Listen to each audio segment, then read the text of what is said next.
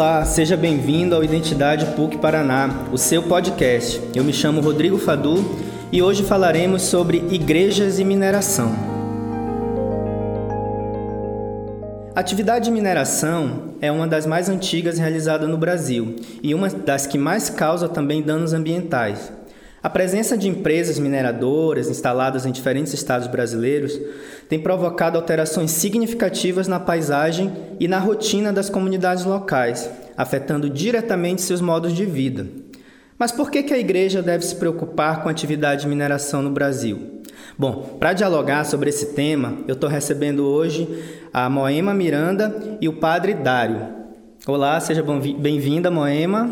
Oi, muito obrigada por estar aqui. É uma alegria estar com você. Bem-vindo, Padre Dário. Olá, um prazer também estar nesse podcast. Um prazer dialogar sobre esses temas. Que bom, são duas pessoas super competentes no tema e com larga experiência. Bom, para começar nosso diálogo, eu gostaria de pedir para vocês se apresentarem, né? Para quem está nos escutando, falar um pouco quem é a Moema, de onde a Moema vem, o que, é que ela tem feito. Bom, é, meu nome é Moema Miranda, então, como você falou, eu sou antropóloga de formação, sou leiga pertencente a uma ordem religiosa chamada Ordem Franciscana Secular. É, sou professora também no Instituto Teológico Franciscano em Petrópolis, assessoro a rede eclesial da Panamazônia e, junto com o Dário, integro a secretaria da Rede Igrejas e Mineração. E eu sou um padre missionário comboniano, meu nome é Dario Bossi, italiano de origem, mas já faz 15 anos que estou no Brasil. E por muitos anos vivi no Maranhão. Fui pároco numa paróquia do interior e, e, depois me dediquei, a pedido da população, das comunidades, a uma rede chamada Rede, Igre... Eh, rede Justiça nos Trilhos, que é uma rede que trabalha é, com as comunidades impactadas pelos grandes projetos de mineração, especialmente os projetos da Vale, na, no corredor de Carajás.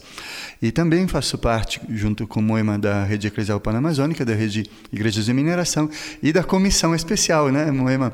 A comissão especial que a CNBB acaba de confirmar e consolidar, é chamada Mineração e Ecologia Integral. Nossa, quantas atividades, hein? No meio de tudo isso, agradeço desde já o tempinho que vocês é, reservaram para conversar com a gente. Bom, é, eu vou fazer uma pergunta para iniciar esse diálogo é, para quem está nos escutando, entender qual é essa relação. É, por que, que a mineração tem sido uma preocupação da Igreja Católica? Bom, o processo de mineração, como você mesmo disse, né, Fadu, começando esse, esse nosso diálogo, é uma atividade de, econômica muito antiga no Brasil. De uma certa forma, é, em algumas das regiões centrais do Brasil, nas Minas Gerais, até o nome da, da, do estado, o nome das cidades tem a ver com essa atividade é, de extração é, de minérios. Né? Isso é uma atividade na América Latina como um todo. A gente sabe que a extração de ouro e prata da América Latina foi essencial para tudo que a gente vê na Europa, para o deslançamento do capitalismo como a gente conhece. Então é uma atividade muito longa, mas ela se faz de formas muito diferenciadas e nos últimos anos nos primeiros anos desse século, do século 21, a gente viveu um, o que a gente chamou um boom da mineração, uma intensificação ainda maior dos processos de extração é, minerária é, em todo o mundo e particularmente no Brasil, com novos minérios, novos minérios sendo extraídos, com novas formas de intensificação da mineração, com uma aceleração muito grande é, da produção. A gente viveu nos primeiros uh, anos desse século, um aumento dos preços do minério de ferro no, no mercado internacional e eles empurraram como que uma intensificação dessa, dessa produção. Ao mesmo tempo em que a gente teve uma fragilização das, legislação, das legislações de proteção. Nós vamos depois falar sobre o caso de Brumadinho e Mariana, mas é um exemplo disso. Então, ampliaram-se, multiplicaram-se, triplicaram os danos sociais e ambientais ao mesmo tempo, são sempre danos socioambientais nas áreas de populações já estabelecidas em diferentes partes do Brasil, afetando, portanto, toda a população, sendo uma causa de preocupação para toda a igreja. E como bem diz Moema, não é que a igreja em si esteja contra a mineração, como um termo genérico, mas nos preocupa demais esses ritmos e taxas de mineração que estão se tornando um modelo quase exclusivo de saque para, sobretudo, inclusive para exportação, nem para beneficiar o próprio território. É um modelo, esse do extrativismo, que não vai ter segunda safra. É um modelo que não é sustentável.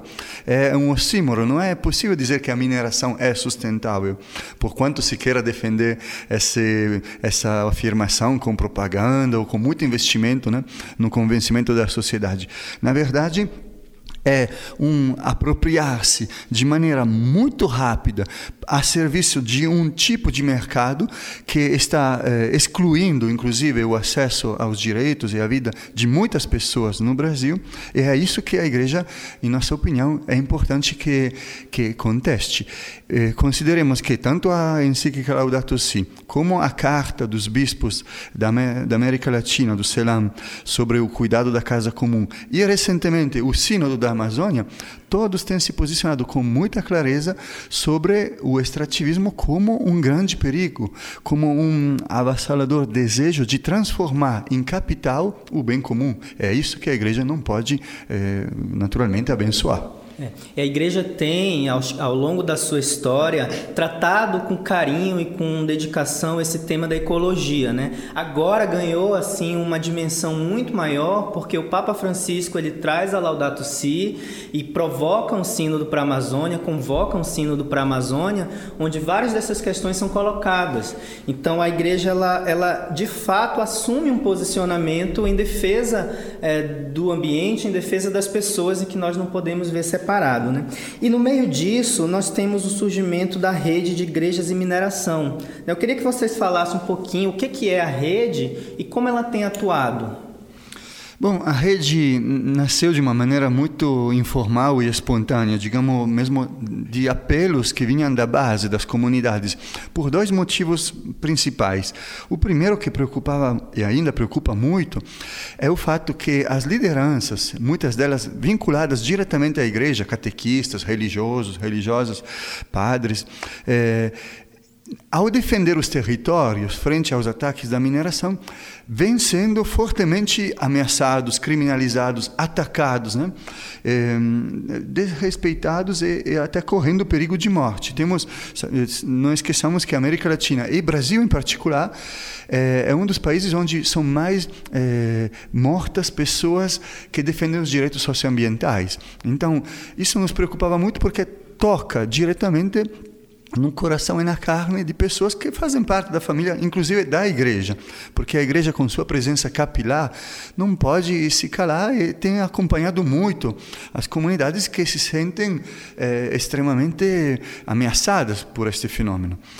O outro elemento que nos preocupava e ainda é um alerta grande é o fato que eh, a igreja acaba sendo cada vez mais eh, interpelada como um ator de mediação de conflitos. E as próprias empresas mineradoras buscam a, a, a igreja como uma, um ator que, de certa forma, abençoe ou eh, apoie ou ajude a, a fazer engolir essa máquina violenta eh, da, da, extração saqueadora eh, para que as comunidades não se revoltem. A, a, igreja como um ator de uma licença social que permita às empresas operar. Isso para nós é bastante delicado, pelo menos é um tema que precisa ser aprofundado bastante e para esses dois motivos, principalmente, a igreja a rede Igreja Mineração nasceu. Sim, e nasceu então articulando a América Latina desde o início, porque nós vimos que isolados cada uma das comunidades se tornavam extremamente frágeis. E nós vimos que também a retórica, o discurso, a narrativa com o qual as empresas chegam no território é comum em todos os lugares. Então chegam oferecendo mundos e fundos, dizendo que vão trazer progresso, que vão trazer desenvolvimento, e muito rapidamente isso vira uma grande falácia, porque justamente como disse o Dário, é, a mineração não tem uma segunda safra, o tempo dela de vida é um tempo limitado, mas ela é uma atividade ciumenta, uma atividade exclusiva e excludente nos territórios aonde ela se faz. Então você não pode mais continuar com a agricultura familiar ou mesmo com o turismo nas áreas em que você tem uma mineração intensiva. Então, ela muito rapidamente gera o que nós chamamos a minério dependência. Então, cidades que viveram durante anos com uma economia local integrada, de repente vem a mineração, o minério vale mais por aquele curto espaço de tempo, desestrutura as cadeias produtivas que existiam antes, vai embora e deixa uma área totalmente devastada. Então, claro, as pessoas começam a clamar porque querem empregos, porque precisam. Você então fomenta o que nós chamamos de uma minério dependência. A mineração supõe também isso que para nós é muito claro, zonas de sacrifício. Em nome de um famoso progresso e desenvolvimento que a gente não sabe para quem chega, algumas comunidades têm que se sacrificar. E são sempre essas comunidades que têm menos voz e menos expressão. Então, rapidamente a rede entendeu que só articulando a base, as pessoas que estão fazendo esse enfrentamento, para que elas se ajudem mutuamente a compreender a dinâmica da mineração, a desvelar como ela acontece, mas a se fortalecer também. E aí tem uma atuação para dentro da igreja, porque muitas vezes a igreja local está é, em defesa daquela população, mas as empresas têm uma situação contraditória, como disse o Dário. Então, uma empresa X paga a festa da padroeira de não sei das quantas, ou paga é, a reforma de um salão paroquial ali, que é nada, né? que, é um, que é uma miséria, e isso gera contradição dentro da própria igreja. Então, para nós é extremamente importante esse esclarecimento do ponto de vista da igreja institucional de qual deveria ser o papel nessas, nessas áreas. É, vocês tocaram num ponto interessante que foi essa questão de quando uma empresa chega, ela muda a dinâmica daquele lugar, né? Essa minério dependência, todas essas questões. Nós acompanhamos nos últimos anos, eu acredito que o Brasil e o mundo viu claramente o, o, os impactos da mineração na sua pior é, face que deveria ser mostrada com o caso de Mariana e Brumadinho.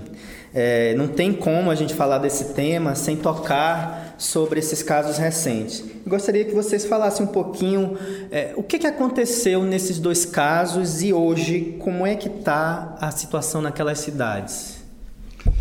É, bom, primeiro, é, de fato, dizer que esses dois casos são os dois casos mais emblemáticos que, inclusive, envergonham o Brasil no mundo inteiro, são conhecidos e estão criando debate cada vez mais amplo sobre é, os impactos e a insustentabilidade de, desses projetos minerários em América Latina. Mas são dois casos que representam uma ponta de mil conflitos, né? Porque o perigo é também isolar, como dizer, foram dois erros, duas é, como exceções né, de um sistema que em outros âmbitos funciona muito bem. Na verdade, não. É, na verdade, temos que afirmar que a mineração mata, e mata, em alguns casos, de maneira trágica, como vimos aqui, em outros casos, gota a gota, com assim uma série sistemática de violações de direitos e de impactos na vida das pessoas que retiram a dignidade dos povos onde a mineração se instala.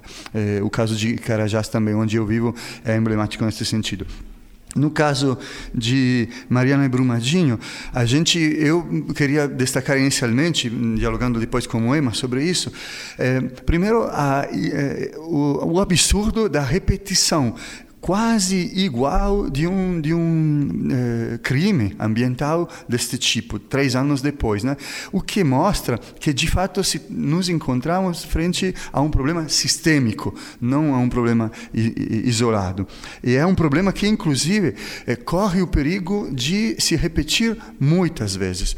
Eh, tem um estudo interessantíssimo que conecta o, o, período onde, em qual teve a maior eh, renda eh, pela pelo valor de uma commodity como o ferro, por exemplo, e calcula que, em, geral, como que 24, 30 meses depois, é exatamente o período em que mais facilmente acontecem acidentes vinculados à extração daquele determinado minério. Por quê?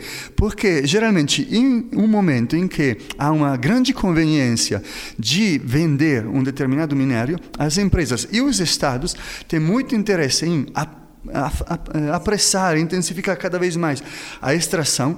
Então, instituem e, e organizam uma, uma, uma, extração desse minério de maneira eh, totalmente descontrolada, sem, eh, com uma licença muito apressada, sem uma efetiva eh, fiscalização e controle. E as consequências disso, de uma má organização e má impostação, de uma avidez e de uma rapidez enorme de sugar rapidamente para aproveitar os ciclos de mercado desse minério, se vê pouco depois pela instabilidade do sistema que se instalou. Sim, eu acho que aí tem dois aspectos importantes, sabe, Fadu? O primeiro tem um conceito que o pessoal fala da maldição da riqueza, né?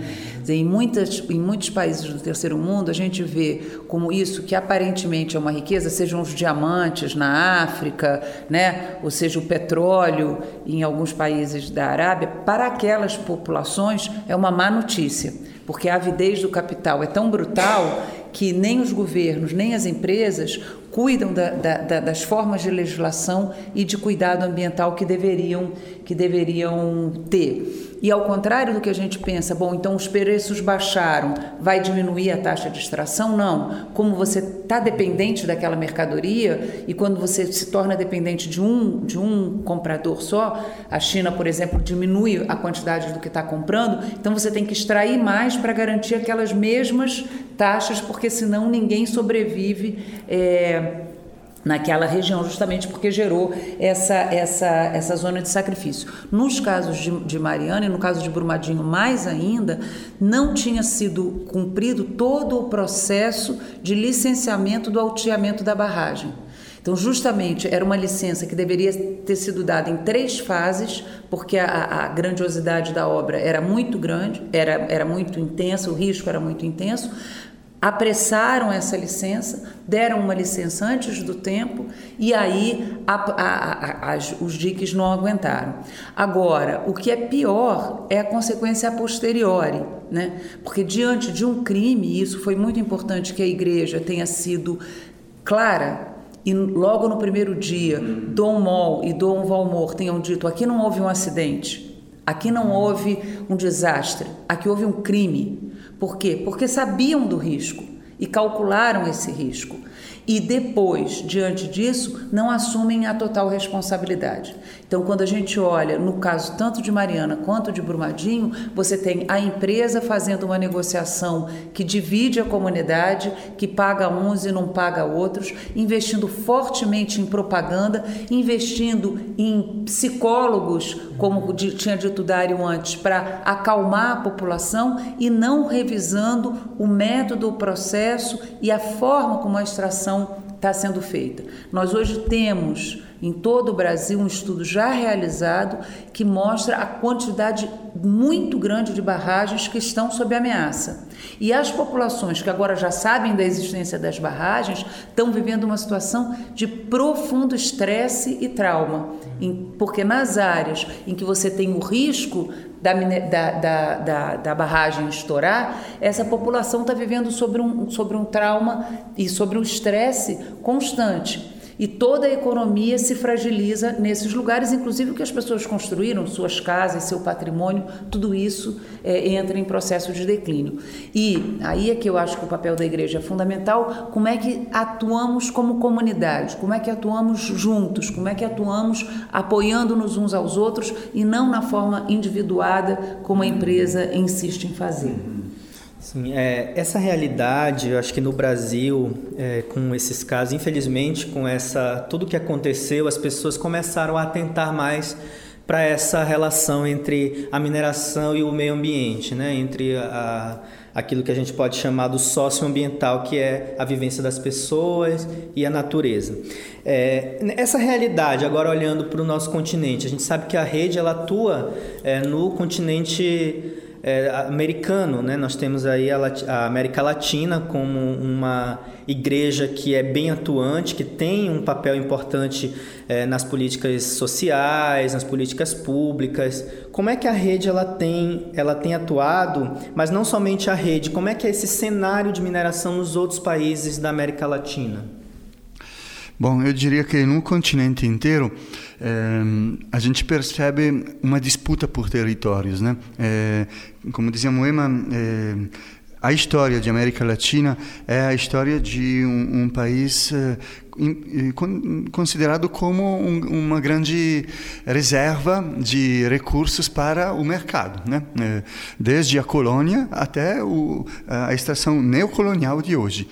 Eh, então, o modelo extrativista está eh, disputando o território com eh, outros projetos de vida, que são os projetos das comunidades e das populações que habitam os territórios e que gostariam de poder implementar uma economia diversificada, rica, digna, sustentável, e, em harmonia com, com a criação. Inclusive, um dos motivos da grande urbanização em América Latina, que é, é o continente onde temos a urbanização mais louca e mais sustentável é exatamente é, fruto disso, né? de uma expulsão progressiva, ou direta ou indiretamente das populações. Diretamente, onde tem territórios interessados à, à, à cobiça de, de quem queira é, explorá-los, indiretamente porque os estados eh, investem cada vez menos na, na, na, pertença do território às comunidades e, portanto, eh, facilitam essa, essa conglomeração das pessoas nos grandes núcleos urbanos.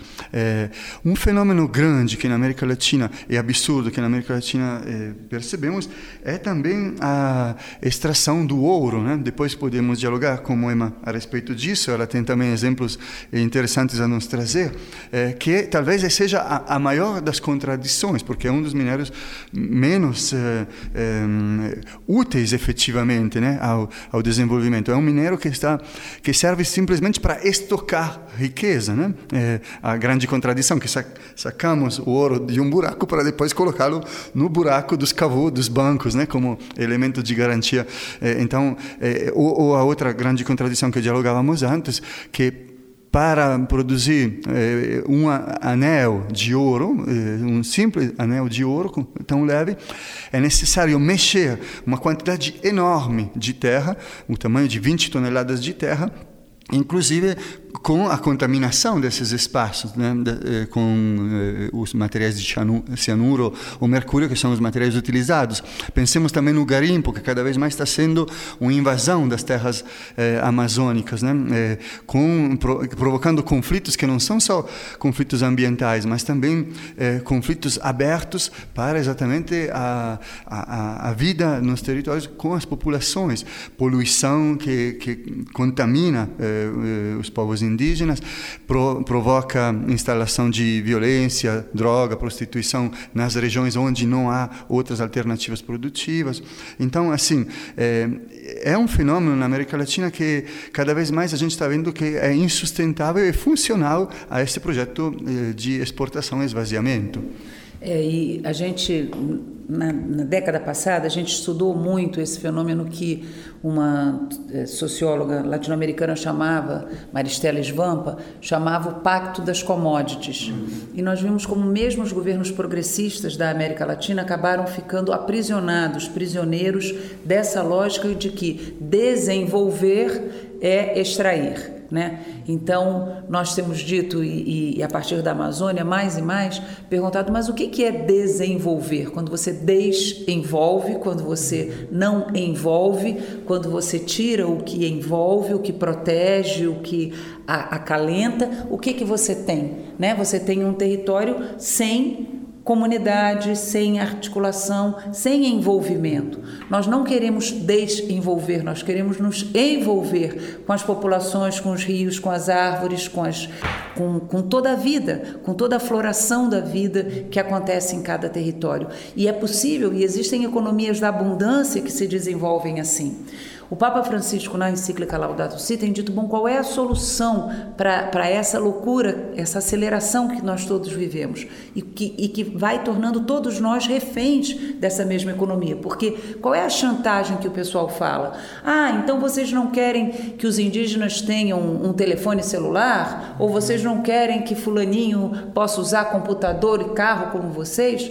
E a gente cansa de dizer, e acho que essa é a questão mais importante, vamos olhar como é que é o ciclo de produção das mercadorias na sociedade que a gente vive. Vamos entender qual é o processo de obsolescência programada, que a gente se sente obrigado a ter a cada vez um celular novo que fica velho mais rápido e que precisa ter um outro.